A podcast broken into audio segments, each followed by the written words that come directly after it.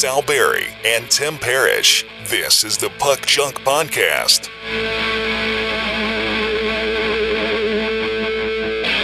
Hello and welcome to the Puck Junk Hockey Podcast. I am Sal Berry, and with me is Tim Parrish. And today we're going to talk about hockey, and we are going to talk about hockey cards because those two things go hand in hand. Like uh, I'd say peanut butter and jelly, but I don't like peanut butter and jelly. I like peanut butter and honey, which is probably why I turned into a chubby kid as a teen. But peanut butter and honey, peanut butter and bananas, don't like those either. But you get the idea. Those two things go like uh, peanut butter and chocolate, like a Reese's peanut butter cup, hockey and hockey cards. That's a lot to digest right off the bat. Was there a pun intended in that? Yes. Yeah. Well, anyway, so uh how you been, man? How's uh how, how's life treating you? I'm all right so far, but there's still time for everything to go horribly wrong. Well, So, hopefully not during the duration of this podcast. hopefully not. Yeah. We're, we're usually good in these few hours we spend together. Yeah. Yeah. Usually like if if any stuff comes up, then it's like, okay, we're not going to do a podcast this week, but Be- No one's Because- knocked on the door, the room hasn't flooded, and the sky hasn't fallen yet. So we're yeah, good. that's right. I remember your uh, your your hockey room flooded. I don't want to talk about that. No, that was uh My that was- psychiatrist told me I don't have to share feelings. No. You know, I just want to thank anybody who started listening to this show recently. I'm not going to get into numbers, but I will say that, like, lately, I have a list. I'll read the names Billy and Joey and Steven and Sally. And no, go ahead. I think those names are made up. I think they're aliases. But, anyways, what I want to say is that we, uh, our listenership is has grown. I mean, over the past couple of months, and I think a lot of that has to do with people who join the Facebook group and then they give this podcast a listen and decide they like it, or people who follow us on Twitter and you're like, oh, you guys have a podcast? Cool, I'll check it out, right? Or people who might meet me at a show and I give them my card and I say, please check out the podcast, and they actually do. So it seems like just slowly but surely our uh, our listenership is growing, and that makes me excited because you know it's more fun to do something when you actually see people are listening to it.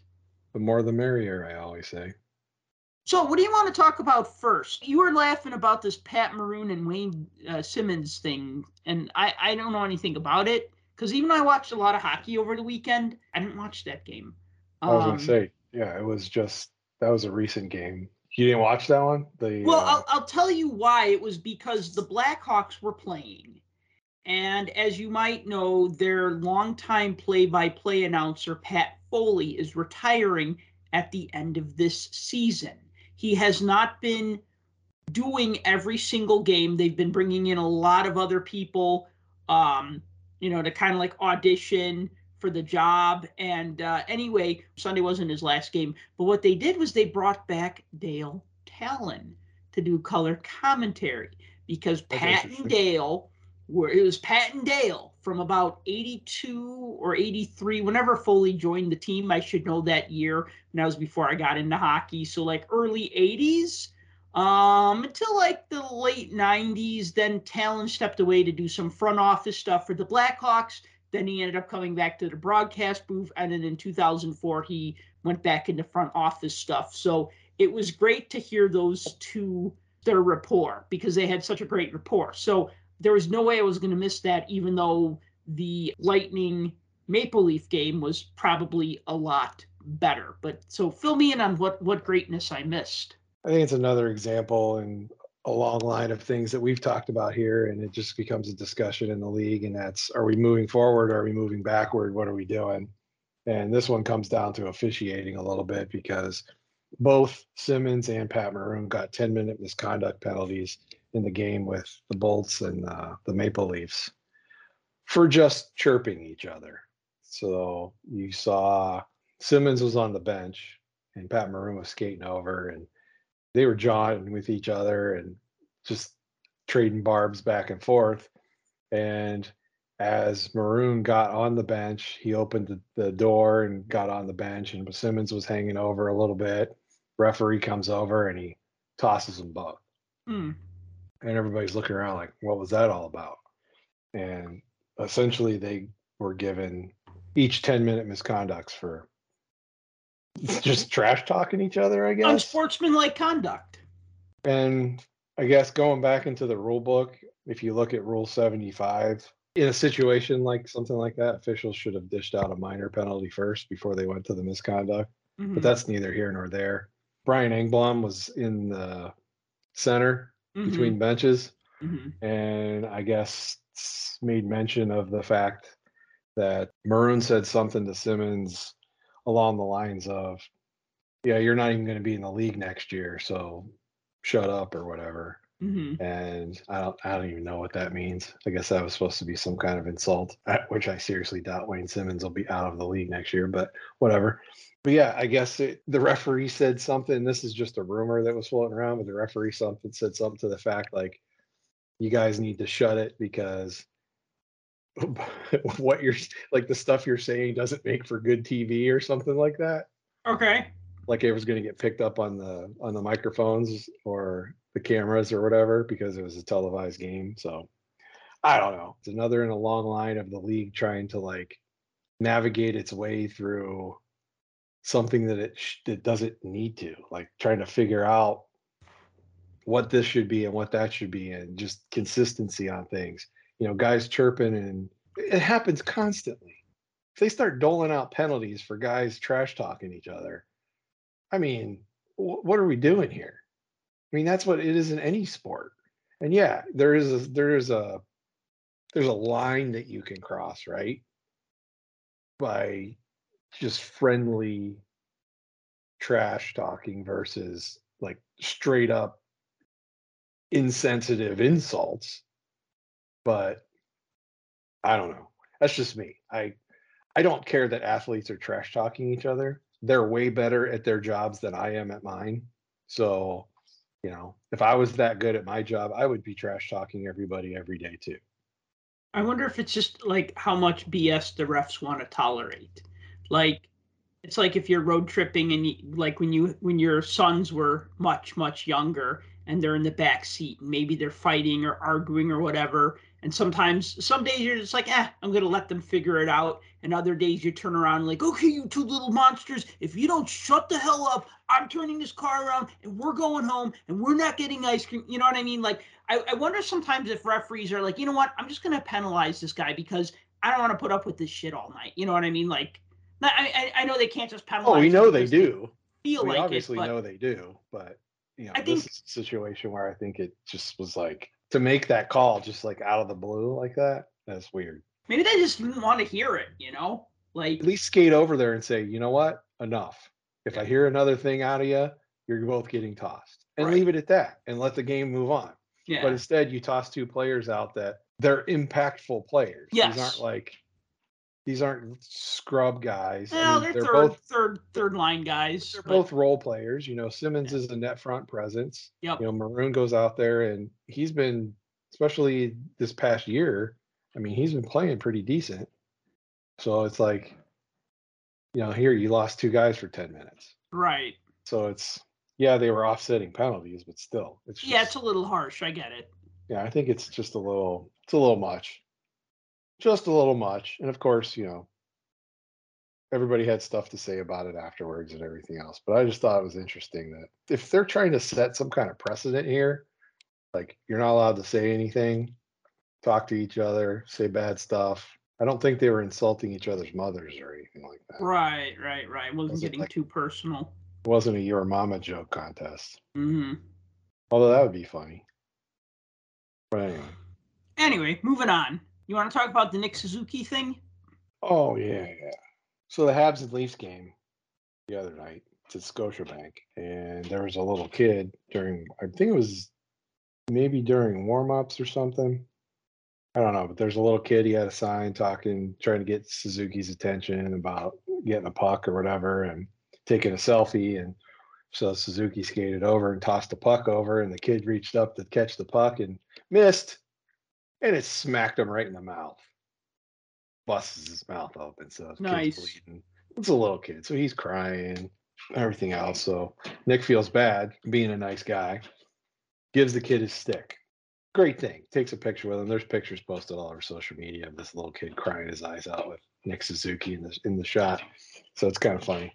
but he basically gives him a, gives him a his hockey stick, hmm and at some point along the line, the dad tells the story, and I didn't find it on the other social medias because I'm not on there, but I was told that he's posting similar stories on other social media platforms. But I saw on Twitter that he posted talking about the event and mentioned the fact that they were tossed out because they couldn't have a stick in their possession because a stick is considered a weapon and no one's allowed to have weapons in the building. Mhm.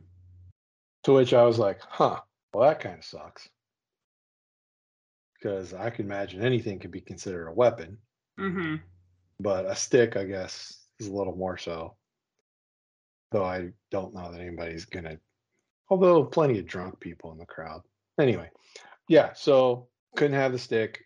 It's considered a weapon. And he made it out to be that they were tossed out of the arena. They had to leave. Hmm. Now, Scotiabank released a statement after trying to remedy the situation, apparently. And I feel like this guy's just like kind of fishing to try to get free stuff. hmm So that's just me. But yeah, so they, this is the alleged thing is they made him leave. But every arena, pretty much in hockey, hmm has a similar policy to where if you have things like that, you can check them with like the customer service or or concierge or whatever service they have. And then you Right. can pick your stuff up at the end Okay. when you're going to leave. Because yes, you cannot have that stuff at your seat. Right? So making it seem like oh this big bad corporation threw out this little kid and his dream was to watch his favorite team play and blah blah blah. I think has gotten overblown because it's a policy to not have that happen. And you do have that option. Sure one of the options is no i'm not checking this so i will leave, see myself out. Hmm but I think in this case, it was, and I don't know. I feel like this guy's like trying to fish for more stuff and use his kid for sympathy for Right. free memorabilia. I don't know. Anybody can have their own opinion on this, but that was just kind of. I sort of felt bad at first when I first started reading it, and then I started getting deeper into the story, and I'm like, "Well, wait a minute," and it just started turning different paths, and I started seeing some of the comments from employees of Scotiabank and Mhm. then the customer relations manager of the arena hmm actually reached out and then a statement was made by the corporation about it and how either it was a misunderstanding or what but you know their policy is hey check this and you come pick it up later by no means you're you being thrown out so yeah What? So they had to leave the game, is what you're saying? they left the game yes That's lame. I mean, so they could to- so they could take their weapon with them well, I mean, I guess they could have just like checked the stick, and I mean, if it was check the stick or leave the game, I would have just checked the stick and not thought hmm. twice about it. You know? because it happens all the time. And then I heard it was like the last, there was only like the third period left or something. I don't know. It is what it is. It's just another in a long line of things where social media grabs a hold of something and maybe twists and turns it Yeah. a little bit to be a certain thing. But it was a big to do after that game. So I'm kind of tired of people using their kids as excuses. And last week I talked about when I was selling at a show and I wanted I wanted to sell a card. I don't know if I told the story or not, and I'm going to keep Yeah. it just kind of yeah, uh, you did. keep the details out of it so much. It's But for my like, son. yeah, it was like it was like a fifty dollar card, and the guy wanted to pay me forty dollars, and you know, right there, that's twenty percent off, and it was a good card of a great player, and it was to me it was a fifty dollar card, and and then he's just like, oh well, it's for my son, and his son's standing right there. But then I remember like another time, somebody reached out to me via email, and they asked me for something, and they said, you know. I, I guess I could talk about this because I don't think this person's listening to the show he said, Hey, I see that you posted a picture of the 91 NHL All Star Game program. I went to that game, I was in college. And he's like, Is your program for sale? And I said, You know what? I actually have two copies of that program. Let me see if I can find it. And if I can find it, I will sell it to you. So then I find it It's in great condition. And I said, I will sell it to you for, I think I said like $25. I think I wanted 20 for it plus $5 shipping. And I thought for a 30 year old NHL All Star game program in excellent condition, that seemed fair.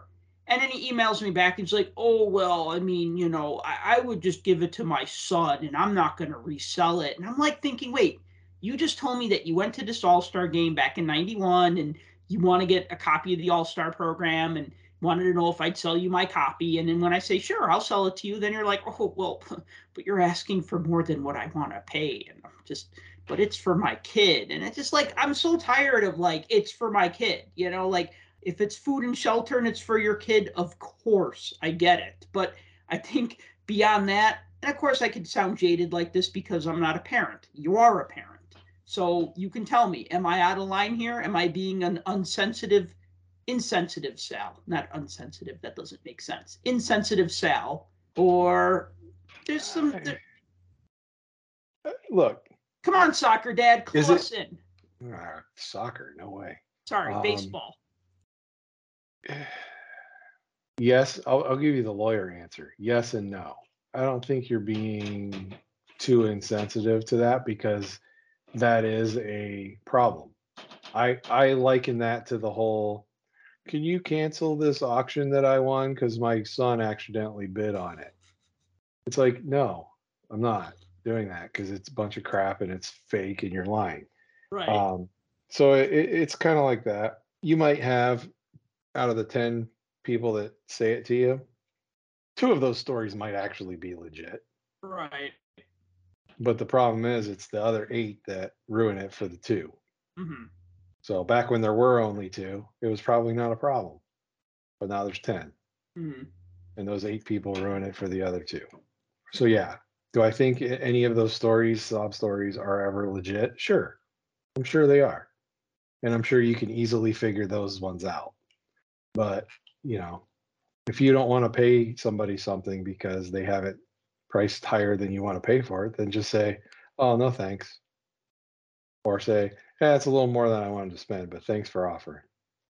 And move on with your life. You don't need to try to turn it into, ah, I'm going to guilt them out of it. It's not going to work. Now, I'm not saying that kids shouldn't get some perks for being kids because you know what? I- I get it. I like that. Whether it's like I remember like when your boys were younger, you know, we would all kind of hang out together at the card shows and we'd walk around and they would just hand them stuff. And I always thought that was nice. And they, you know, it might be junk cards, but they'd get so happy about it. They'd get, they'd have big smiles on their face. Oh, dad, look what I got. You know, they'd be so excited about that and they'd look at that or, you yeah, know, I like the one show where Daniel got handed an 89 upper deck baseball set, like a full set. Like I was down like a couple tables down, and he comes running over with it, showing me. I'm like, "Where did you get that? Go put that back." He's like, "No, the lady gave it to me." I'm like, "What?" And so I walk down there, and well, he's like, "Yeah, he can have it. It doesn't have the Griffey in it, but he can have it." I'm like, "All right, fair." So he got it, and to this day, he still has the entire 89 upper deck set minus the Griffey. never bothered to get around to getting the Griffey, huh? No, and the only person that would have would have been me, and I don't care about baseball really, so Right, right. I don't right. pay attention. I could probably pick one up if I wanted to, but I don't. So Yeah, it's not a rare card by any means. A 89 Ken Griffey Jr. rookie card. Um, I but mean, yeah, they're, probably still printing them. probably. And you know what I mean? I remember like when uh, Panini gave your kids some box cutters. That was nice. Oh yeah, that was that was awesome of them. The box cutter thing. I forgot about that. I'm glad you brought that up. Ba- baby's first box break. Uh-huh. Baby's first jugular vein cut. Ugh. Yeah. No, it was the kids' break, the free break bag thing. And inside the bag, there were all these, you know, free swag for kids. And one of them was a knife. It was the box cutter, which it was it was a safety box cutter, of course, so it retracts itself and everything, but still, the fact that it had it was loaded with a razor blade. I mean, yeah, sure. Some kids are responsible and would know what to do with it. Mine weren't gonna like use it and try to stab each other or, you know, hold up a bank or anything with it. But it's not to say that there aren't plenty of kids out there that would be like, oh, look at this, cut their arms or something. It was just silly. I thought it was It was kind of a ridiculous thing, but whatever. Okay. I know I'm overreacting. I'm not the kind of parent that puts their kids in bubbles. Trust me, I'm not. I'm absolutely not. But I'm also not going to hand them the weapon of, of mass destruction to kill themselves with either. Well, I think it's less about them hurting themselves and more them just doing stupid kid things that we would do and not really think too hard about it. I mean, But heck, we we had switchblade combs when we were kids. combs? Combs for your hair, you know. Oh yeah, yeah, yeah. I remember those. I know I have you. I have no use for one today, but you know, back then I had some long, luxurious hair. Ah. You know, I uh I don't use a comb, I use a hairbrush. I used to have long hair, so then I got into the hairbrush thing, and then when I cut my hair, combs are not ergonomic. They're stupid. I just don't like them. Brushes have a nice feel to them, they have a nice handle. That I could do more with a brush, I think. So I'm more of a hairbrush kind of guy, believe it or not. Yeah, I could see that. I didn't like the brushes because they made they gave my hair a lot of static and made it poofier than it already was. Mmm. I already had a hair helmet. I didn't need to have a a hair moon over my head. Gotcha. So you want to no talk moon. what's that? It's That's no space station. Uh, you want to talk about so a couple of uh first round picks signed with their teams now that their collegiate seasons are over. Yeah, how about that? So what is it? Matty Beniers signed with the Seattle Kraken, and Owen Power was the first overall pick signed with the Buffalo Sabres. So Yeah, it's going to be uh, interesting to see how, you know, they're both on teams that aren't playoff bound teams. So it's not like they're jumping into any very high pressure situations, but at- least this gives them an opportunity to play with the NHL guys, you know, get some time on a few of the lines, see how they gel with different quality of players on both of those teams mhm. and uh, see what's in store for them. Plus, the good thing is now it guarantees they get a rookie card. Oh yeah, for the uh, this fall for series. Sorry, what I said. Okay, hold on. Let me check myself. I said this fall when series one, and then I kind of trailed off because, you know what? By the fall, we'll probably be getting series two of twenty one twenty two. Yeah, still, it's still not showing up on the radar on anybody's uh, release calendar. So, Do that's, uh, you happen to know offhand, just off the top of your head, have you seen a checklist for series two yet? a checklist? No. Okay. I have a feeling that by the time Upper Deck Series 2 comes out and has a card of Marc Andre Fleury pictured as a Chicago Blackhawk, he will already have changed teams two more times. I know we had a National Hockey Card Day of Fleury as a Blackhawk, and that was actually kind of nice because he was actually a Blackhawk when that card came out. But now I feel like when Upper Deck Series 2 comes out and it's like Marc Andre Fleury, goaltender, Chicago Blackhawks, by that point he will have played for Minnesota, Edmonton, and then gone back to Pittsburgh or something like that. Wow, that's something. I don't, I don't think he's leaving Minnesota anytime soon. He's an unrestricted free agent, so he can sign wherever he wants to at the end Yeah. of the seasons or after The end the of the season. season. So So you're so you're anticipating series. We don't see series two until after the season's over. yeah, well, I mean, and I'm kidding. You don't kidding. think it's going to pop up in the middle of the playoffs sometime? Uh, I mean, Just going to spring it on us and be like, "Hey, this comes out tomorrow," and everybody's going to be like, "What?" usually we kind of catch wind of things within two weeks of when it's like you know like, then you see like the sell sheets well you know the sell sheets and you start seeing solicitations and pre-sells and maybe we've already seen some of that i don't really get into the whole pre-sell thing like Pre-sales have been going for quite a while, but the problem is they don't have any dates to them. So you buy you buy into all of these pre-sales, and you could be sitting for quite a while. I mean, people pre, people pre-sold the cup last Yeah. year, and pff, I mean, we're getting close to the halfway point, and we still don't see it. We're talking last year, Mhm. so I mean, we're still getting 2021 releases. right I mean, one just came out. Yeah, we'll talk about that when we get to the hockey card section of our podcast not that it why I matters That's why I didn't say what it was. I'm Yeah. keeping it a surprise. keep it keeping it suspenseful. I want to talk just a little bit about Ryan Getzlaf because he announced that he's going to retire at the end of the season, and you know I'm very happy for him that he had a long and illustrious career. But you know, whenever you see a guy that has played over 15 years and then he retires, I feel like especially the older we get, you always get a little sad when a guy like that retires because then it kind of reminds you of your own mortality. When you go, Ryan Getzlaf, no way. I mean, I remember when he was a rookie back in 05. And oh, wait, oh, that was a long time ago. And then you start thinking, oh man, I was I was only, you know, 30 years old. And then um, you start to kind of you know, like like you'll feel really old once Crosby and Ovechkin retire, and then you'll just be like, no way, this seems like yesterday. Yeah, so he's he's um he's retiring. So as of this recording, he's got 1151 games played, 282 goals, 731 assists, 1013 points during the regular season. Won a Stanley Cup in 2007. Uh, he was an Olympic gold medalist in 2010, 2014, silver medalist in the World Championships in 2008, just that close to being a triple gold club member. World Cup of Hockey gold medal in 2016. Well, maybe that can count. World Junior Championship gold medal in 2005 and an under 18 World Championship gold medal in 2003. So, guy's got a lot of gold medals and he's got a cup he doesn't have any individual awards, but he does have over a thousand points. Do you think he's going to get in the Hall of Fame within three years of retirement?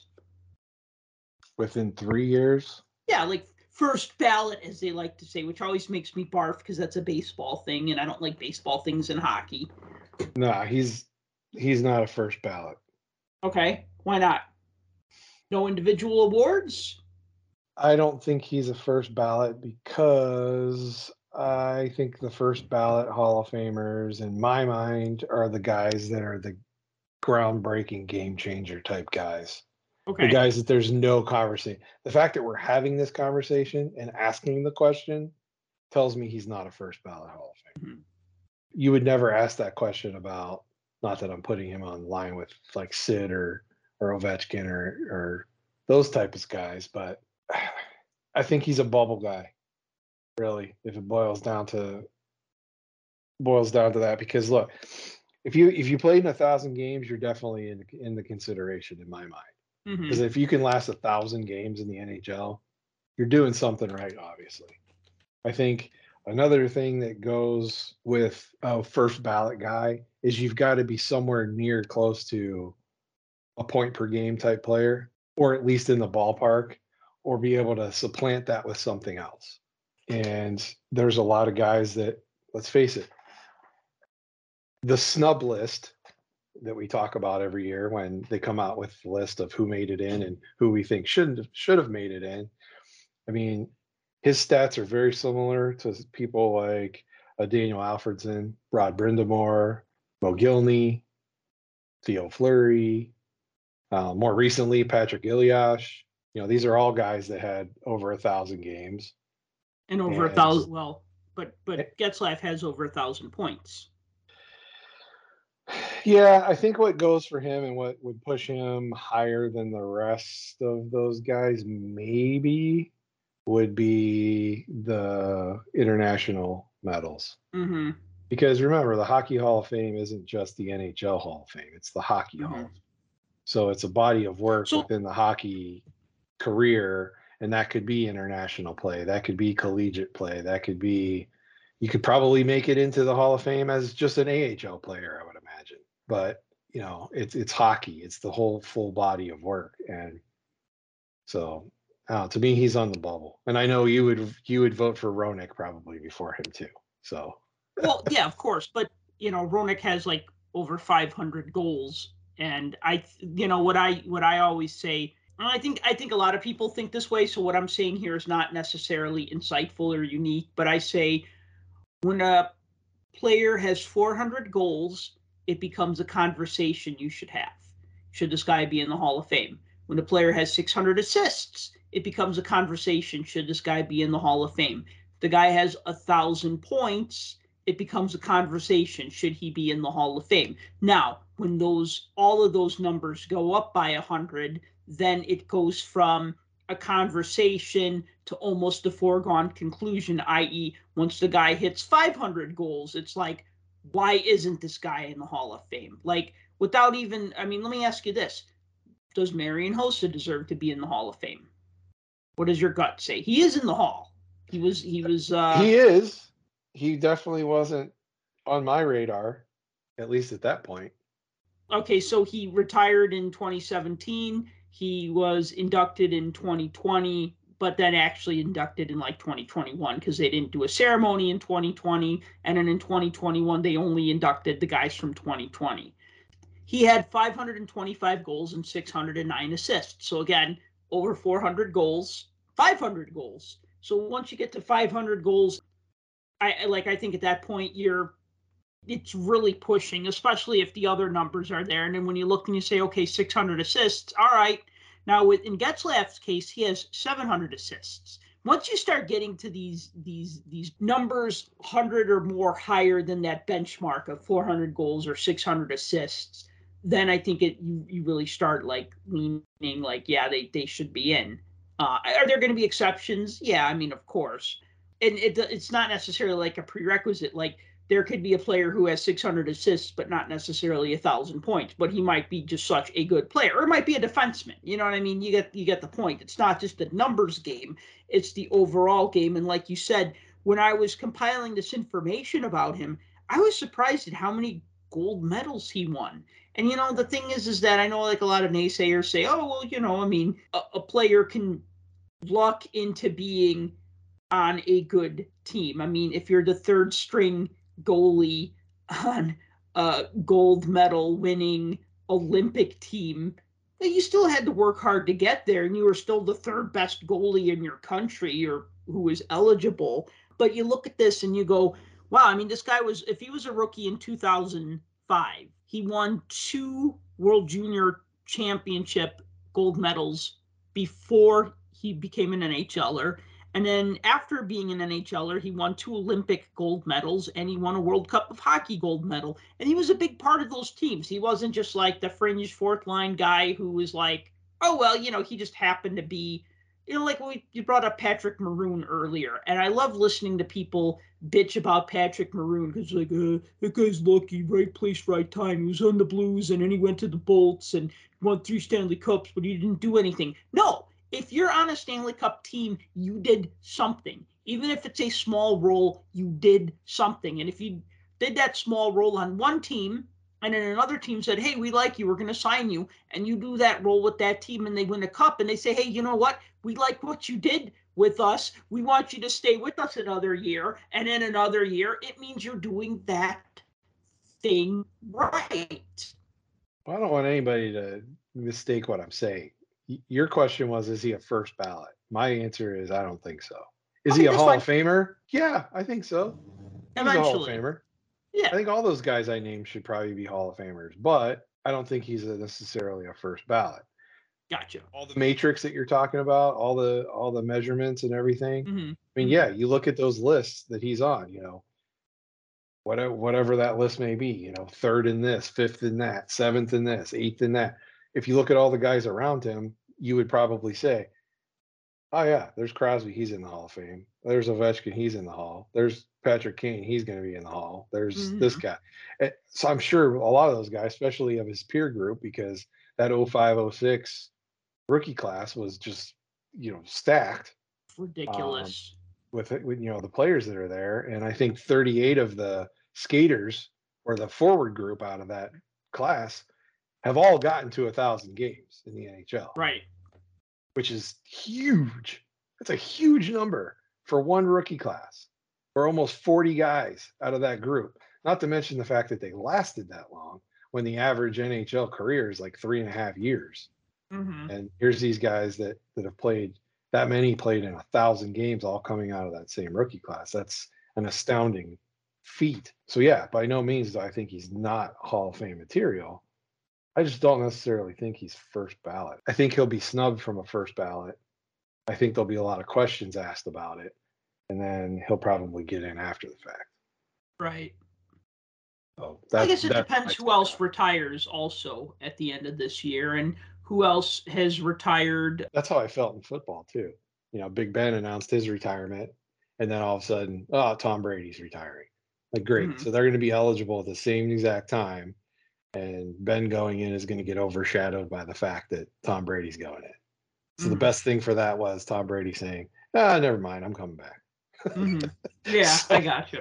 So it's like it's kind of like the same thing, you know. If everybody else that's eligible or available to go in at that time is, I guess, of that balance hmm lesser in some of those categories, he may have a shot. Right, right, yeah. He does have a cup, just one, but he has a cup. Well, that always seems to be the law. We say, yeah, but he doesn't have a cup.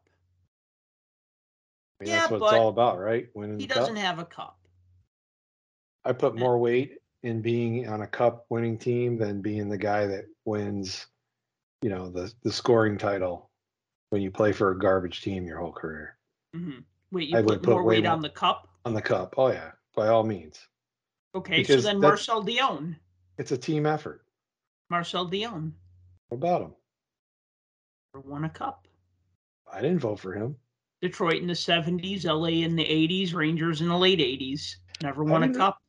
I didn't vote for him. Do you think he should not be in the Hall of Fame? I'm not saying he doesn't deserve to be in there, but I'm saying what I'm saying is that gauge. There is that level Mhm. that when they see, oh, does he have that hardware? Then it can sway you. Look, the stats are one thing. But if you have the hardware, I think that gets people to overlook some of the stats that may not be as good later on. Mhm. So if maybe you're just a little bit shy of some of your peer group on one category, but you have a cup and the other two guys don't, that might be something that pushes you over the top. right, right, That's all. right. That's all I'm saying. hmm And you point out the fact that he doesn't have major NHL awards. I think people put more weight in winning the cup than they do the individual awards. Hmm. That's just my opinion. Okay. Sometimes I feel like it's the other way around. Like I don't care how many Art Ross trophies you win. I don't care how many Ted Lindsay awards you win. I don't mm-hmm. care how many Mark Messier leadership awards you win. How many cups did you win? Did you ever play on a cup winning team? Did you ever put yourself in a position where you led your team through the playoffs and won a cup? If you won a Conn Smythe, I'll give you credit there too. Yeah. Even if you were the losing side with a Conn Well, there's only been really like a few that I can think of. J.S. Giguère, Ron Hextall. Yeah. Neither of those guys are in the Hall of Fame, nor I don't think they were really Hall of Fame goaltenders. Good goalies for their time, don't get me wrong, and I love Hextall. Yeah. Okay, so Ryan Getzlaf retiring. Uh, let's talk hobby stuff. Sure. What do you want to start with? Oh, I don't know. Did you hear the one about the Saskatchewan guy that lost all of his stuff to a theft? No, tell us. There's a collector. This Mhm. was like posted in a bunch of different uh, media sources. It was like on national news. It even hit some of the papers in the United States, and they don't say anything about Canada ever. So, right. Yeah. Um, so this guy had a had a huge uh, memorabilia collection, and he was a big Gretzky collector. Uh, I saw photos and stuff posted online of his setup, and it's ridiculous. He had just jerseys and sticks and gloves and just pucks and signed photos and just all kinds of stuff. But I guess this guy had something like 10,000 of his cards, which over 2,000 of them are Gretzky cards, um, a bunch of his jerseys, a bunch of the other memorabilia, tons of the autograph stuff, all stolen from a storage a storage unit. Wow. Yeah. It's kind of crazy because if you look at some of the stuff that was taken, it's not your everyday run of the mill type stuff. hmm So if this pops up on the secondary market anywhere, people are going to ask questions Right. because it's a lot of the stuff that was taken is unique. I mean, I think there was something like 18 or 19 autographed jerseys, like actual game, like game jerseys were taken. There were like paintings, like like lithograph type stuff that's hmm serial numbered and, and everything like that. It's crazy. I guess he had a he had like an O-Pee-Chee graded PSA, like an eight or something like that. hmm So those are serial numbered, and obviously those get logged, but you never know. It's crazy the amount of stuff that was taken, and we keep hearing more and more stories about the same kind of stuff. I mean, it seems like every week there's a different card store, uh, hobby shop getting broke into. There was just one the other day I saw about some breaker that had a physic has like a physical shop in California hmm busted in. And there was one a week or so ago. Somebody walked into the store in broad daylight while the store was open and the clerk was busy and just ripped stuff out of a case and took off. And he was looking at the security camera. So like people could clearly see who this guy was. I mean, it's just like with so much focus and attention on the hobby and so much money to be made, people are willing to do nefarious things to get that money. It's crazy. It's absolutely crazy. Yeah, that's I've I've been lucky enough that I can't recall any of my cards ever being stolen.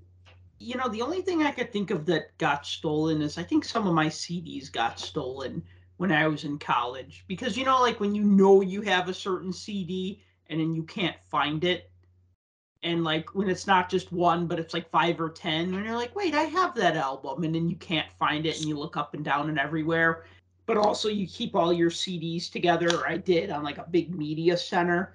So it would have been really easy for somebody to just grab it and go, you know, like when you have a party. I don't know, did you have parties in college? Or were you like the were you like the uh guys, I gotta study, I can't party right now. Yep, yep, yep. That was me. Yeah, no. Like, you know, the thing was is like we'd have parties in college and Not much the partier I was. well, I don't know. Like that sounded like a Yoda, a Yoda statement. I was not much for partying. Let's put it that way. we used to throw parties yeah not like all the time but like in college like it was it was pretty good because like we were like into parties but not every single weekend. Like we weren't like hey let's have people over every single weekend. But we were usually pretty like on the same page. We'd be like hey let's have a party this month you know and we'd like figure out a date where like you know none of us had like a final project due like that monday or something. So we would we were kind of smart about it. And then like Yeah. post college, I remember we'd have maybe a party every month or every other month because you're like, you're out of college, so you don't have homework. You have money because you're working a real job and you have time. You're an adult, but you know, you're not like in a serious relationship or married or whatever, you know. So like, yeah, I like never had any of my like cool stuff stolen, but like I had CDs stolen, which is just so weird. I didn't party in college, which I, looking back on it, I probably should have. That I Yeah. wouldn't have been as crazy as I was from 1999 until 2007. But I would have got it out of my system way earlier. But yeah, I had CDs stolen out of my car once. Hmm. They only took five though, and they took all the change from my cup holder. Oh, They didn't take anything else. Like I had the title to my car in there and everything. They didn't take any of that. wow. At the time, I lived in a state where transfer of title only required one signature. Really? How's that for a weird law? Yeah, that is weird. Yeah. So, So sounds like they could have they could have taken ownership of my car, but luckily that wasn't taken. Nope, they took my cup full of change, which probably had I don't know six seven bucks in it, and then they took like five CDs out of the little visor slide Mhm, thing. mhm. So, um, something I want to talk about. I kind of went on this like crazy bender over the weekend, but it wasn't like a, a drinking bender. It was a, it was retail boxes. I went on a retail box bender. Would you call it a blaster box bender? Only these weren't blasters; these were mega boxes. Although they technically they're called mega blasters, but I like to call them mega boxes because that's what I when I first heard about them, that's what they were called. So you have your blaster boxes, which have like six to eight packs, depending on where you buy them. And then you have your mega boxes, which have like 10, 11, or I remember once upon a time, I think they had about 12 packs. I remember them being like almost like half a hobby box or like, you know, half a box, you know, like 12 is half of 24. So you think of a hobby box being 24 packs. That math checks out. Yeah, yeah, yeah. 12 divided by or times 2 is 24, right? I feel like they Uh, missed an opportunity here. They could have called it a Master Blaster instead of a Mega Blaster. A Master Blaster or blaster? You have a Master? Blaster and a Master Blaster. Uh, That's what they should have done. Because two men enter, one man leaves. oh, see, you're thinking of Master Blaster from um, Mad Max Beyond Thunderdome. Yes. And I'm thinking of the video game Blaster Master. Oh. Which yeah, that doesn't a- work. It goes the other way. Master Yeah. Blaster. Instead of Mega. Or let's call it a Blammer. So we mix the two. a It's a Blammer. Blammer. Yes. No, that sounds like some panini garbage right there. Uh, it's a kaboom. It's a kaboom, right? You know, I mean, and I meant to tweet this out, but like, I'll just say this to our listeners. You know what? Us hockey collectors, we had the kaboom before the kaboom. Remember Crunch Crew? Yep, absolutely. Crunch Crew. Yeah, we had. Crunch Crew, and I liked those cards. In the early score products. They Yeah, had them in, 91, they had 'em in football too. Did they have Crunch Crew in football? Yes, sure did. Did not know that. Yeah. Believe it or not, I actually got the uh, the Jeremy Roenick Crunch Crew card signed by Roenick when I was a kid. Because you know most people would probably bring him a rookie card, and oh, I got rookie card signed. Don't get me wrong, but I was just like, this is cool because he looks like he's in a comic book with the big explosion and boom or whatever, right? Right. But then I also have the Doug Gilmour cowboy card autographed, so there you What go. was that Pinnacle Profiles or something like that? Yeah, Pinnacle Sidelines. Sidelines, that was it. Yeah, I asked him about that, and I said, I said to Doug, I I'm surprised he'd even Black- agree to sign it. He'd probably look at that and be like, "Oh my god, get this away from me." I went to a Blackhawk convention one year, and and Gilmour was there. I mean, he played with the team for all of a season and a half, and then they they unloaded him to Buffalo. But uh, so he's he's a Blackhawk alumni, so he'll come to the convention. And I said to the handler because a lot of like the the players, you hand the thing to the handler, and then they like rotate it and slide it in front of the player. They sign it, and then another handler grabs the item and hands it back to you. So it's like an assembly line, you know, depending on the player. If it's somebody, if it was somebody like the great Tony Esposito, you'd walk up to him, he'd say hello, he'd ask you how you're doing, you'd hand him the thing that you were going to get signed, he'd look at it, he'd say something about it, he'd say, "Where do you want me to sign?" it?" You know what I mean? It was like a it was like a, a conversation, it was an exchange. You go to a newer player, you hand somebody else the thing and they put it in front of the guy. So I like I handed it to the handler and I said, I'd like Doug to sign this in silver if he's willing to sign it. And he looked at it and he was like, oh.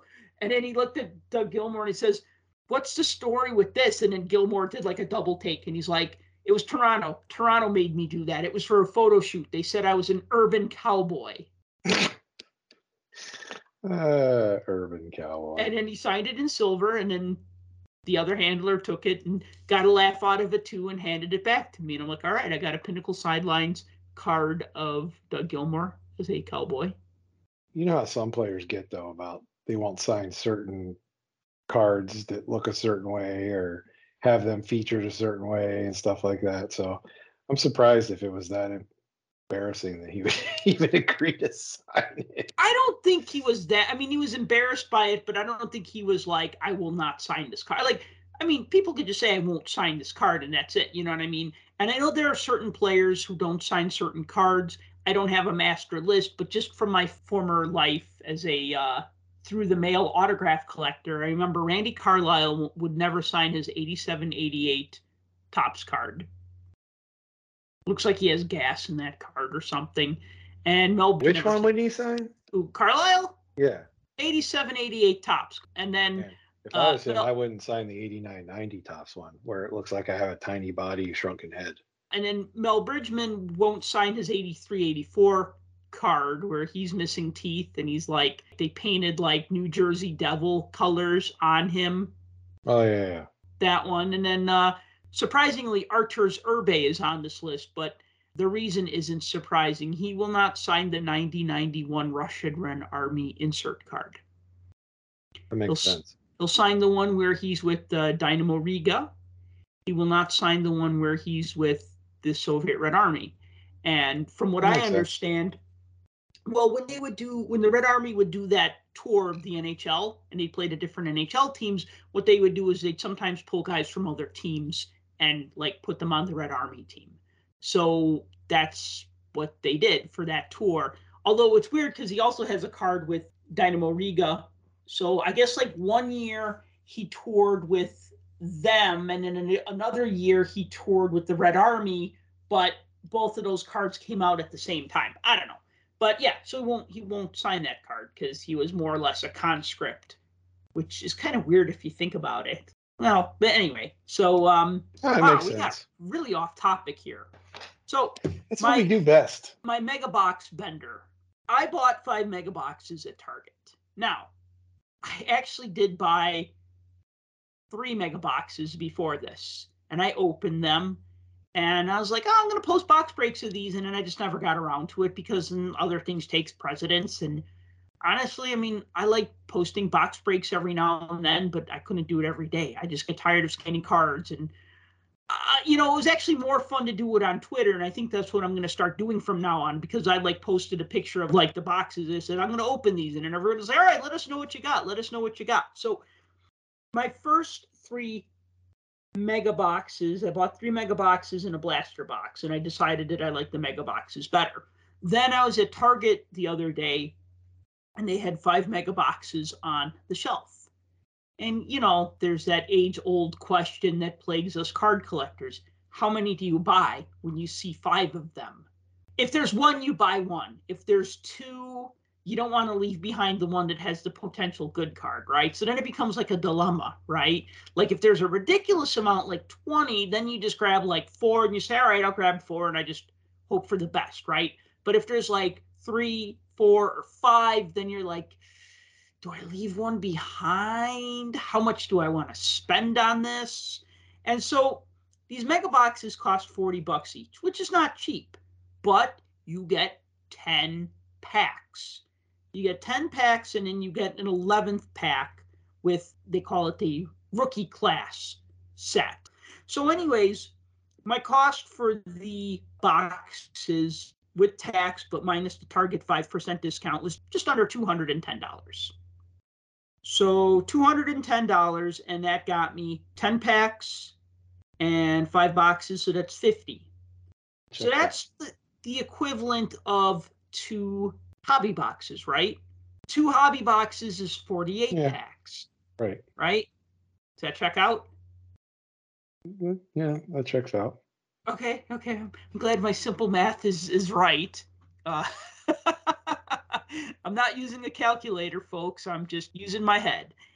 So I guess the thing is, is like you're not going to get two hobby boxes for two hundred and ten dollars, are you?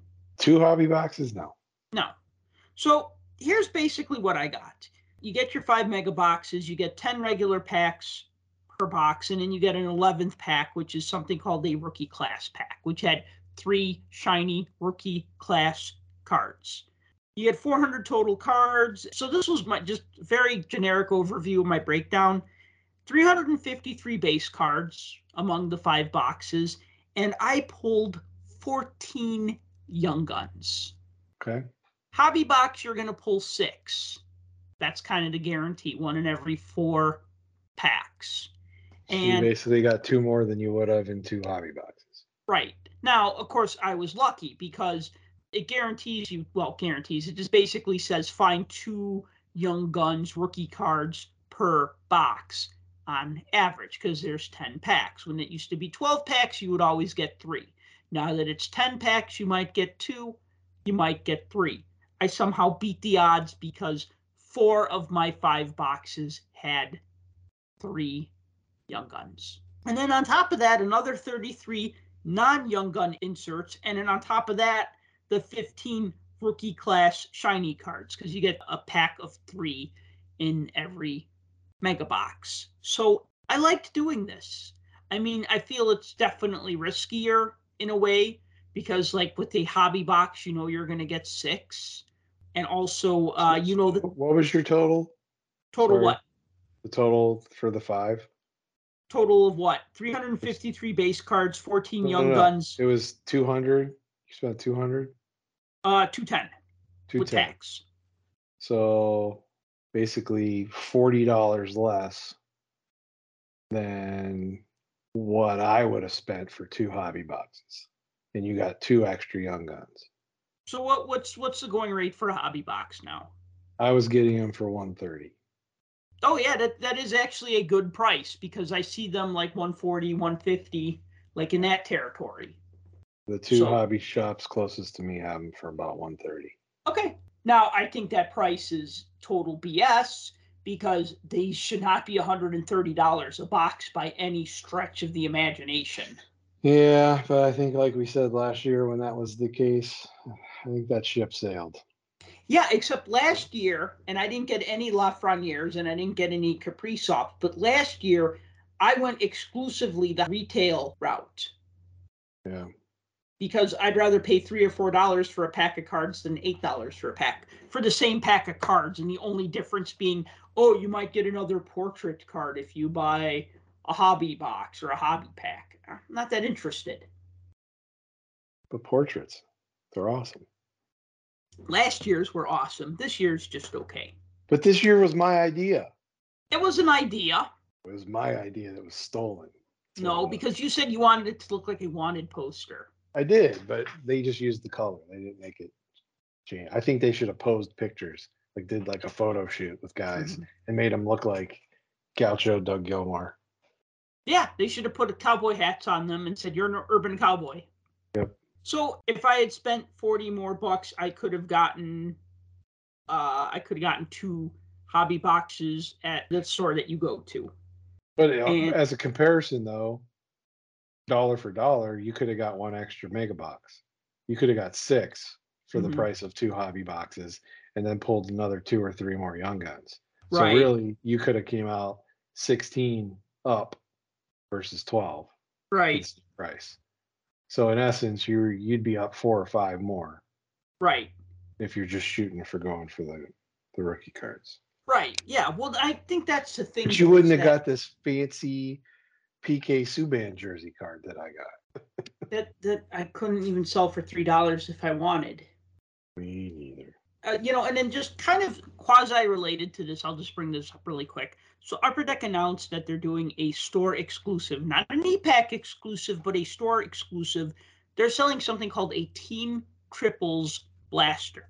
So this is a blaster box that has eight packs for thirty dollars, and then it includes a ninth pack, which is a Team Triples pack, which basically is a card that shows three popular players from the same team, hence the name Team Triples. Now, I know last year Target had the Team Triples.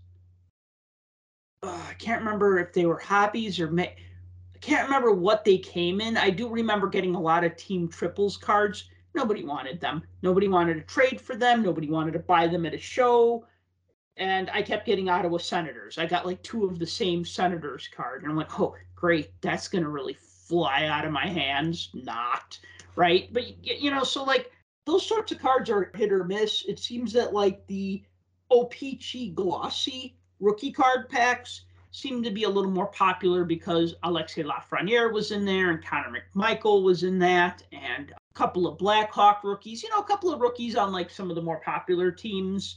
But uh, anyway, so yeah, just something to think about. They've, they've done those team triples before for quite a few years. Yeah, I just, just- I remember the ones from like 16. yeah, They looked like those. Um, you remember those mini Topps cards? They did them for basketball, like where you had like the three cards together and you could perforate and punch them out. 80 81 Topps because you have the Magic Johnson and Larry Bird are Yeah. on the same card. Yeah, yeah. I think the 16 ones look just like that. Interesting. Could you Um, tear them apart? I don't think you could. I just remember them being like there were three little strips hmm surrounded by a border hmm and then like last year's just had the three players kind of superimposed over each other on those they do like a like a triple exposure kind of thing too with it like i think the tim hortons release has Mhm. something like that too or it's called team trios or something Okay. it's something, it's something very similar to that but those carry a pretty high ticket Hmm. I mean, Well, Tim Hortons is a popular Yeah. set, so I mean, I know you were not you're not a fan of Upper Deck Series One, so you're not doing that I liked it enough that I'm going to keep doing it. And uh, I mean, I'm building the set just because, but I'm not going to go out of my way and pick any more up. right, right. That's, for sure. I'm not getting burned on that. Nah, I gotcha. that crap. Sorry to sound jaded, everyone. I just really felt like that was rough. Anyway, not to beat a dead horse. We we talked about that last time, so I won't rehash bad memories. Graded cards. You know, your favorite thing, graded cards. Yeah, we go from one bad thing to another. So, what is this? Gemrate.com reported that about 1.2 million cards were graded last month by the top four grading companies. If you look at like hobby metrics and stuff like that, and, and try to pull statistics and all of those kind of things, I mean, there's plenty of people that are out there that are smarter than me that can figure this stuff out. But one of the sites that actually tracks some of that information is GemRate, and it makes it easier to follow auctions and track serial numbers and things like that to come out of the grading company. So they look at the top four graders and see kind of where they're at in the grading process and how many things have been graded each month, and they put statistics up on their website. I don't know if they have a pay service to get this info, but most of it, I, what I found is free that's out there. But something I thought was interesting is all the focus on grading and everything, and people so over the moon about it, and it's the be all end all. And then if you don't have graded cards, then you're a piece of garbage like me. You look at that from the outside looking in, and you're like, what is the focus on this? You know, why are you trusting all your stuff to these arbitrary companies that just make stuff up and nobody's really an authority on anything? We're just trusting that they know what they're doing. But that's besides the point. So they look at the four major companies, and I thought, I wonder how much of that is actually hockey cards. So I was kind of looking at, at what they show on there, and about 23% of what's being graded at all of the companies for the last month. And so the last numbers were for the month of March. 23% of everything that was graded was hockey. I was actually shocked by that. I am too, because that's almost a fourth. 10% seems like where it should be. I thought it would be in the teens Yeah. myself. Yeah. But yeah, 23% if you add up the numbers. You know, obviously there's almost 200,000 cards that were graded at PSA that were hockey related, about 26,000 at SGC, another 42 at B at Beckett, and about 12,000 at CSG. Some of the metrics might be off a little bit because I know CSG doesn't do non-sport. I don't think they do gaming cards either. Maybe they do now. I'm not sure if they do but you know there's obviously different things that go into it but just the raw numbers and you'd have to actually look at where the data comes from specifically and look at read all the asterisks and the fine print on all of their uh, math but just looking at it on the surface i thought that was kind of a surprising thing because i i could have sworn that number would be a lot lower Mhm. and i was surprised to see it as high as it was so what does that tell me that tells me that a lot more people and a lot more eyeballs are on hockey Paying attention now. Yes. That's what that tells me. So- Good, bad, or otherwise, that's the way it is. Yeah, I mean, it's good and it's bad. I mean, we've talked about this before. Like, we like enough attention being showered on hockey that we get more stuff. But when there's too much attention on it, then you get too many people that are like, there's like too much competition. You know, when you want to buy a box of Upper Deck Series 1 hockey and you're willing to pay like 70 or 80 dollars, but then somebody with deeper pockets is just going to buy cases of it and break them or whatever. You know what I mean? It makes it harder then. You know, I, I felt the same frustrations a lot in like the early 90s. Like you had that initial swell where there was more interest so that you were it was easier to find hockey cards but then it drew a lot of investors but you know what so much stuff was printed back then like limitlessly printed that the only thing I've struggled to find in the early 90s was O-Pee-Chee Premier, and that had to be imported, you know, because that wasn't available in the US and the price shot up ridiculously like overnight. So that was like a problem. That was probably the one the one set I had problems finding. But like all the other stuff, no. But like so here I feel that's kind of like part of it, right? We're competing with people who aren't really into hockey. They just want to make a quick buck off of it, or maybe a not so quick buck off of it. And that's going to drive up the price. And I think the thing you mentioned about grading, what bothers me a little bit about this is that you get those cards that, like an SP Authentic card that has an autograph on it. and they're just going to grade it. They're going to get it graded.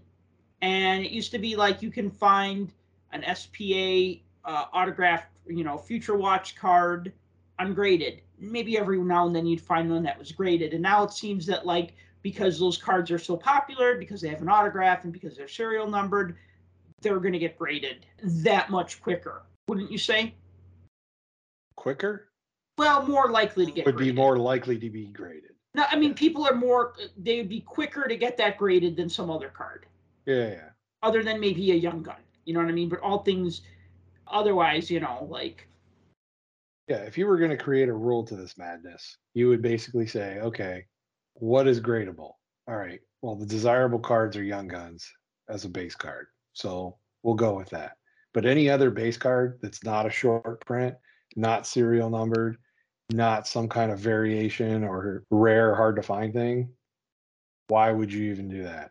I mean, that's what everybody complains about why these grading companies are backed up on submissions now, too, right? Because mm-hmm. everybody and their brother sent base cards in right. every base card imaginable, and it hit more in football and football, basketball, and baseball than than in hockey. I think because most hockey collectors already know that I don't care about base cards unless I'm a set builder or something of that nature. If I'm looking for the money aspect of it or the high ticket, I'm putting this card away because someday it's going to buy me a new house. Hmm. Base cards are not where the money is the money's going to be in the high desirable young guns Mhm. or FWAs or RPAs and all that kind of stuff. So things that I don't understand the base card, why grade base card if it's not one of those things, and why grade a one of one. Those are things that blow my mind. Right. Yeah, I understand. Like if you grade a one of two and somebody else has the two and it's not graded, well, there you go. That makes sense. But a one of one, there's only one. You have one. Right. Grade it, don't grade it, run it over with your car. It's still a one of one. Right. Who cares? you know what I mean? It's only one. Do whatever you want with it. Light it on fire. It's still the only one. Well, then it'd be uh it'd be a one of none if you burned it.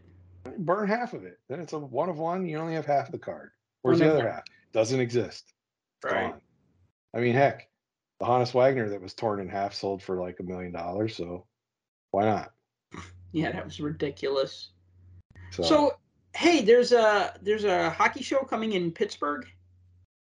Yeah, I I don't know if you got a chance to to see anything about that, but there's a it's a huge hockey memorabilia show. It's going to be at the uh, Ramada Inn on West Chestnut in Pittsburgh, and you know, obviously, I don't live in that area anymore, but this is a memorabilia show. This isn't geared as a like trading card show or a sports card show or anything like that. This is a hockey memorabilia show. It's called the Game Worn Jersey and Equipment Expo. Hmm. Um, it's going to be on May 7th. And I just kind of heard about this, started reading about it. I guess the guy that started it, this started in Detroit about 20 years ago. Over the years, he's done like seven different shows like this, and they've all been pretty successful and popular. And he's had dealers from all over the country set up at these shows. Now, obviously, being at the Ramada, this isn't like a convention center show with thousands of tables. I'm sure there's a there's going to be a a very select amount, but I imagine considering it's an expo, which is both show to sell and show to show, um, there's going to be a lot of cool stuff there. Mhm. And I'm anxious after it happens to see if people actually go and post the, some of the cool stuff that may show up there. They're billing it as um, eh, just kind of a hockey everything from a memorabilia jerseys, equipment, sticks, and pucks, and everything, and not just you know NHL stuff, but international, you know, junior, AHL, ECHL, you know, just Mhm. just anything. The guy that started this was a big minor league hockey fan Mm. and started with picking stuff up from smaller, you know, smaller local teams where he was, and then it kind of just blew up. He found similar like-minded collectors and got together, and it just kind of went from there. So there's more information. We could probably post a link to Oh yeah, we'll do that. in the show notes, but um, It's very interesting. It, it caught my eye because it sounded like something different. You know, usually you hear about card shows and card shows and card shows and card shows. This is strictly a memorabilia show. So I think it's kind of interesting. So no cards allowed is what you're saying? I'm not saying that. I don't know what the rules are, but it's not being billed as such. So if that's Well, I think it's interesting that it's a hockey show. right. That's the other thing. It's it's geared towards hockey and it's not in Canada. Yeah. so Wow. yeah, so it's pretty Wow. cool. I wish I could go to it. Yeah, me too. So what about uh, we got some new releases that came out. We got some new release well, new 2021 cards. Yeah, We're, we're, we're, we're towards the near the end of the 21-22 season. We're still getting 2021 cards coming out. So Premier came out, 2021 Premier. Six cards for $470. yeah. How about that? That's a lot of money. Um, Of course, the cards on the sell sheet look nice, but it's a lot. they do. Now keep in mind that's the cheap. That's the low price for that. Mhm. If you go on certain other sellers sites, uh, that number pushes in the five to five twenty-five range. Wow. You're looking about 90 few- bucks a card. Yeah, I found a few that were selling for that price, which is why I threw that out there to you. And I will tell you that during our last show, my local store owner reached out to me Mhm. and offered me a box. And when I saw that they were selling for 525 bucks, I said, nope. And he's like, ah, I don't think it's going to be that much. He's like, more like 450, 460. So I was like, eh. compared to 525, that's a little more reasonable, but it's Mhm. also way too much Right. because I'm not about, you know, 50 bucks a card and- or more. And I've seen a bunch of breaks of this. hmm It's feast or famine. It really is when it comes to comes to a lot of these boxes. Um, I've seen quite a few that have opened where there's been one card that may net you 60 to 70 bucks and a bunch of 10 or 20 dollar cards. That to me does not justify a $50 per card box at all. But I'm not the audience for this, so Right. by no means. So, you know, another high end set just came out uh, last week by President's Choice Trading Cards. It's called Solid Gold Hockey. Three cards, $549. And is it made of solid gold? No, one card has a piece of a George Vezina game worn goalie pad. So every box has a George Vezina pad card plus two other cards. Now, some of the cards that you could get, of course, there's game used memorabilia, you know, game used glove, game used jersey, game used this, game used that. Also, cut signatures with, you know, so like one card they show is like uh, Lord Stanley's autograph on a piece of paper that's been cut and then mounted on the card. Another one's a Gordie Howe autograph that's been cut and then put onto the card. And something else that I thought was interesting was called handwritten word, and the one that they show is of Lord Stanley, but it looks like it's a word cut from like a letter or something. Like we're like, you know, he just wrote a word, you know, like wrote something down, and somebody said, "Oh, well, we'll just cut out this random word and mount it to a card." Not an Like- autograph, just whatever. Like there's a piece of paper with the word the on it. Well, I, I don't know. I can't remember what they showed, but um, maybe not the one I'd want. they still have pieces left of Vezina stuff. Didn't they have the whole Vezina collection that they chopped up a couple years ago? I can't imagine that George Vezina had more than one set of leg pads, but maybe he did. I don't know. I was gonna say, I don't, unless they bought a collection or have multiples or something, because I thought, mm-hmm. you know, was it 2020 or 2019 they had the Vezina collection? Or it was like 150 boxes limited on this stuff and it was all that sounds pad right. cards. Yeah. That's why I was saying I'm surprised they had stuff left to cut up. So solid gold is limited to 300 boxes. So uh, just want to throw that out there. So yeah, we talk about Upper Deck with its 400 or 500 dollar boxes, and you get six cards, and then President's Choice, and then you get three cards. But I'm not going to say one is better than the other. I mean, if you like new players, you go for Upper Deck. If you like those old players, original six players, or even like way before original six players, you go for something like President's Choice. Well, and there's plenty of, you know, there's plenty of leaf hockey products too that have high, high box prices on them too, where it's just all hits. Yeah. S- Stuff like superlative and pearl and all that kind of stuff. Oh yeah, Pearl. Pearl looks nice. So what else? We have uh what is this? Uh Upper Deck Ultimate 2021 Ultimate. Supposed to come out this week. Supposed to, you know, it's it's again, it's another 2021 product.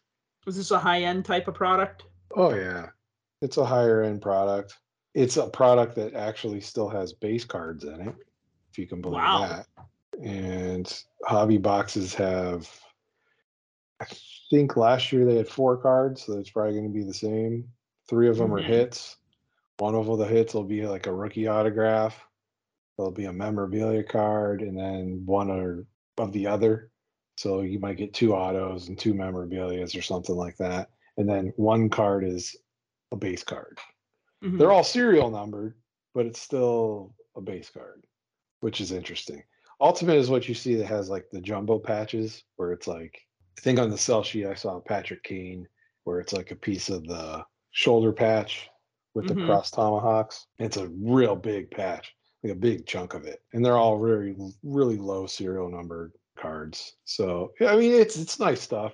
Ultimate also usually has the dual shields, so they'll have like the one of one or one of two, like the NHL Shield cards that you see a lot of times.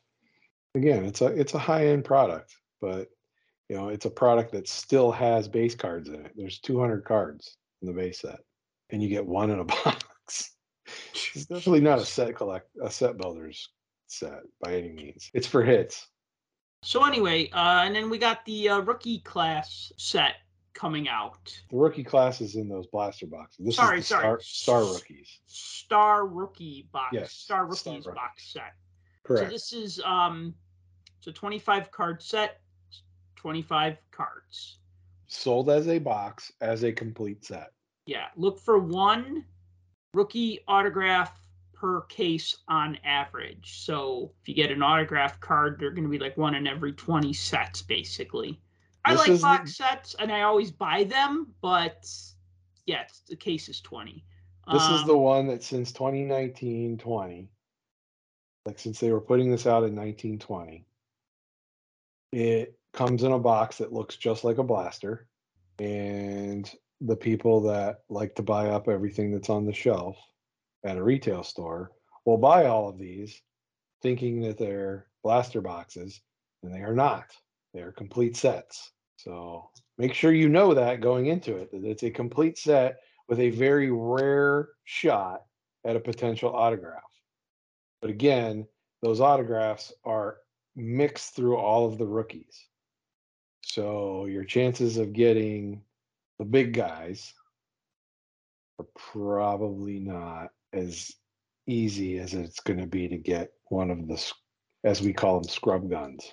Right, right. They actually a couple of years ago, I know last year the Star Rookie set was in a more oblong box, kind of like the Sidney Crosby set or the Connor McDavid set or the Alexei Lafreniere set. Oh, by the way, I got a bone to pick with that set, uh, real quick. The Alexei Lafreniere collection Mm-hmm.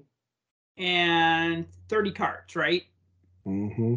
Well, you buy a box and you get 25 cards. Cards 26 through 30 are short printed and you only get one of those five cards. And I was Mhm. so frustrated by that because look, if you buy a box set and there's 30 cards and it's a box set, you want to get all 30 cards. If you get an autograph, cool. You know, you beat the odds, you got an autograph. Otherwise, whatever, you still got this complete set. What annoyed me about this is that it's not really a complete set. Cards 1 through 25 are in any every box, and in cards 26 through 30, you get one of them.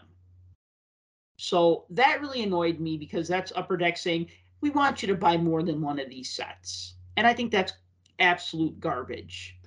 Yeah, because then you end up with five incomplete sets and one complete one. Right. If you're you know, lucky. Yeah, I mean, it's just it's I I I think that's just a total garbage move. Like you know, to to try to get people to buy more of the same thing. You know, okay, we get it with the rookie cards. I don't like it, but we get it, right? But with something like that, like it's a it's a freaking boxed set. So um And again, this is how it's marketed. It's marketed as a box set, and they know if they're going to put this out, certain people will buy it. But if you're going to capitalize on the fury and the frenzy, well, let's make a chase out of it. So we'll short print five cards, or we'll throw in random autographs, or we'll make every 300th set made out of solid gold, or something like that, where it's going to cause people to actually go out and buy cases of this cases of a complete set to try to go after all of those things. And inevitably, you're going to end up seeing the sets for sale for next to nothing at one point or another after the fact, because that Right. seems to happen every time. Well, yeah, it's like what happened with the uh, the Blackhawk box set from 2013. Those those sold new, I think, for like 20 bucks, and then you found places selling them for like eight or ten dollars because they just made so damn many of them. The Lafreniere sets, I saw people trying to unload those for like 30, 40 bucks at one point. Um, one of the card shops in my area, who shall remain nameless, had stacks of them up on their front counter, marked at like 14 bucks. hmm And I'm like, if I want to buy one, no, I don't. And then I just kept walking. I mean, okay, if you're a Rangers fan, it's worth 14 bucks. If Sure. you if you're weird like me and you just want to buy a set of everything, it's worth 14 bucks. But if you're also like me and you're going to get angry that they got the last five cards are short printed, had I known that I wouldn't have even bothered because I don't care that much. You know, I don't like those um the Sidney Crosby set that came out in 0506. I don't care for it. The Connor McDavid the set Diary that of came a out, Phenom or the Phenomenal Beginnings. which is the one that was the box set. Uh, I think Phenomenal Beginnings was the Phenomenal beginnings, right? I think Diary of a Phenom was in the um Those are insert packs, yeah. So I thought that set was kind of dumb because it's only the first half of his rookie season because it came out during his rookie season. And the same thing with the Connor McDavid set. It was the first half of his rookie season, and there wasn't really anything prior to his NHL career in that set. So how excited can you get about the first three months of the player's career? I mean, yeah, they could do some good things, but I think it's more fun if you release it at the end of the season and it's a retrospective of their first year. But, you know, they're trying to capitalize on the hype of the player as it's still the player's quote unquote rookie year. So let's put out this set, even though it's just the first five months or three months or whatever. I get it. Have you noticed though the difference between the two of those? Trying to like buy them, not necessarily the full set, but people selling individual cards. The Crosby Phenomenal Beginnings you can have for cheap, Yep. like a buck or less. The- Yep. The, McDavid ones, no. People sell the singles from the McDavid set for like a lot. Still, ridiculous because there's really nothing all that great about that set from what I remember. no, there isn't. It it just looks like a bunch of game dated moments cards. Yeah, pretty much. That's Now- really what it is. I'll tell you what I am excited about is this Kraken box set that's coming out in May. Uh oh, they're releasing the Kraken.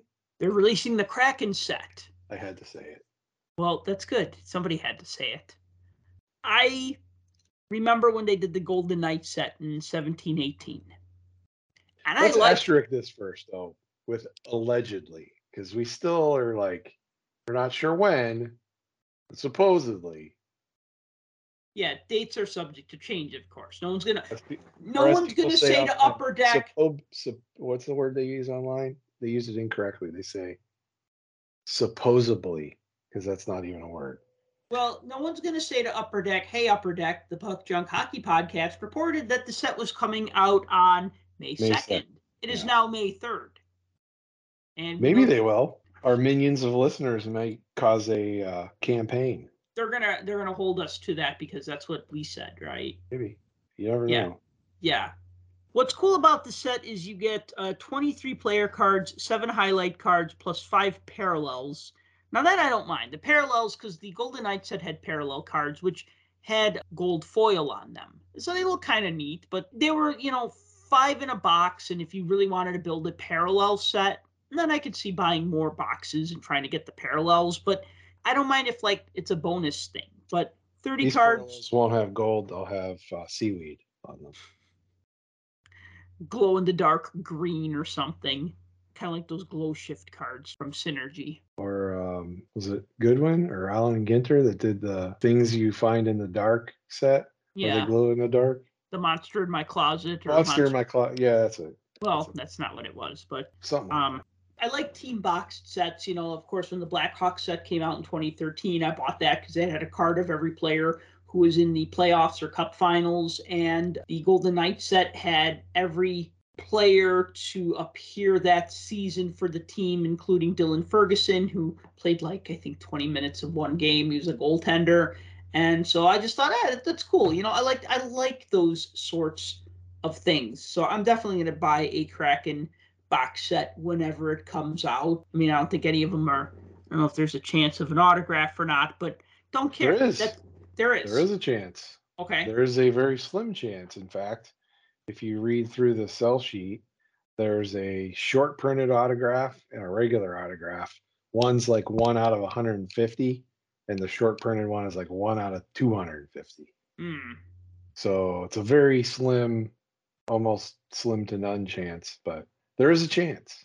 hmm And here's the biggest thing to all of this we don't have a regular product of Kraken. No. When Series 2 comes out, we will not have a regular product of Kraken. And I think when Extended comes out, we still may not have a regular product that has Kraken in it. Well, Series 2 should have it because Series 2 always has updated photos. Yeah, you would think, but I'm not so sure. Okay. I mean, we don't have a checklist yet, so we don't know. And yeah, the Kraken players might be on the checklist, but we don't know what team they play for. We're gonna make assumptions. But Well, when Upper Deck we see it, we don't we don't know. 17 18 Upper Deck Series 2 had Golden Knight players. Yeah, but they also took pictures of everybody at the draft. For Series 1. Yeah. For Series 2, I believe there were some action photos by that point. But in series one, they were wearing the jerseys that they put yeah, on that, that was the from draft. the expansion draft. Where were we of this expansion draft? We had Yeah, the same know. thing. Plus, we had better lighting because it was outside. Right. Yeah, I don't know. Yeah, that's what I'm saying. So until we see it, we don't see it. So really, the only shot that you've had other than some game dated moments cards, and if you stray over onto the Topps now stickers, and if you've really gone off the grid and threw yourself out there and decided to find the um, what were they AMPIR trading card company? It's a European company they actually made Kraken cards. They have a Wow. 27 card Kraken set that you can order online on their website. Again, it's a European company. So And I'm going to ask you how much, and you don't know the answer because you're not into, you know, facts and figures. You said. Oh the, the the answer to that is it costs you 35 whatever their currency is. Euros. Uh, maybe. Whatever the whatever the letter C is with the two lines through it. Is that euros? The two lines going Going- horizontally. yeah, it looks like an equal sign. Yeah, it looks like the letter E. It's like a C with an equal sign in it. I guess that would be an E. A Yeah, is that, what, is that the sign for the euro? Yeah, Okay, well then it's like 35 euros. So figure out the conversion. I think euros are worth more than U.S. dollars, so I'll pass. Well, That's why why I never even bothered with those Russian cards. Well, now I wouldn't anyway, because you know you'll never get anything from out of Russia. But like, uh, like the KHL cards. I've got some. I've got some like individual one-offs. I never bought a set or went all out to try to try to get them, but I've got some one-offs here and there of various players from different Somebody years. sent me an Artemi Panarin KHL card, and it predates his young gun. And that's a keeper. That's a keeper. You know, that's like, yeah, okay, this is cool. I like this. I'm hanging on to this. This ain't going anywhere for a while because, you know, it's a pre rookie card. These aren't really pre-rookies. They're just European and they have the players wearing the NHL outfits in game action shots. So I don't know what the rules are in Europe about all that. I don't even know if they're legit, but there is a set out there. But here in the United States and in North America, the only Kraken card we have came from the National Hockey Card Day set. Yeah, Grubauer. You know, and here's another thing that's just kind of odd is like pre-pandemic, so you had the 17-18 season. Upper Deck really went all in on trying to really grow collecting in Las Vegas for the Golden Knights. And I'll give you just a couple oh, of quick absolutely. examples. There were, as you said, there were Golden Knights players in Series 1. They were pictures from the expansion draft, but still, it was cool to see that. Absolutely. Then they also did that box set at the end of the season, which, again, I thought that was cool. But then you'll remember that during the National Hockey Card Day, there were Golden Knight insert cards in the National Hockey Card Day packs. You remember those? Yep. Now, let me tell you, those cards were very hard to find. And I remember when I talked with Chris Carlin, who's no longer with Upper Deck, he's now with, uh, what is it, collectors.com. But I asked him about that. And he, so what they did was they actually ended up making those Golden Knights cards more readily available in Las Vegas. Like I think they sold them in like packs or something in stores in Vegas. And I said, So why are you doing this? You made these cards like these really hard hits in National Hockey Card Day packs, but now you're also making them kind of easier to get later on in the season. Why is that? And he said, You know, we like the fact that the cards are desirable, that there's a good aftermarket value, you know, that people want them. He said, but it's very hard to grow new collectors when every card they want is 20 bucks right off the bat. So it was like the demand had exceeded the supply. The guy who's been collecting for 20 years, he's going to be like, all right, I'll pay 20 bucks for that card and this one and this one and build the set. And the people who are new are going to see like, okay, this is too difficult. This is too much. I'm I'm not doing this. Now that's not what Chris said, and I'm paraphrasing some of the other stuff that he said. But basically, the gist of it was it wasn't a good way to get new collectors excited by pricing them out of these cards before they can even really have a chance to collect them. And so I thought that was a good point because at the end of the day, it's really not about aftermarket value. It's about getting the cards that you like. Like you say, collect what you like. And if you make it too hard for people to collect what they like, and especially if they're new collectors, then they can't do that. Now, with the Kraken, there's really nothing Kraken to collect other than that one Philipp Grubauer card and a Topps Skate digital card and maybe some Topps Now stickers, which yeah, we don't even talk about cards. anymore because I just don't care. In the game dated moments cards, and that's it. Oh, and let's not forget in the Topps hockey sticker album collection, there is a Kraken logo that's made up of like 12 individual cards that you piece together to make a giant Kraken logo. That just basically fills the whole page. It's not very creative. And it's kind of a pain in the butt to like piece together because you're trying to line them all up nice, you know? Yeah. Hopefully you're right and we get something in series two or an extended, but I'm not holding my breath. And if this ends up being the one and only set for a while that has Kraken cards. I feel bad for the Seattle fans. So hopefully, hopefully I'm wrong. So, anything else you want to talk about before we wrap this one up? That pretty much hit all of the hit all, all the, the things we were going to discuss, more or less. Okay. Well then, thank you for listening to the Puck Junk Hockey podcast. As always, if you've enjoyed the show, please be sure to like and subscribe and tell people that you know about our show. And until next time, collect what you like. For more hockey goodness, follow us on Twitter at Puck Junk.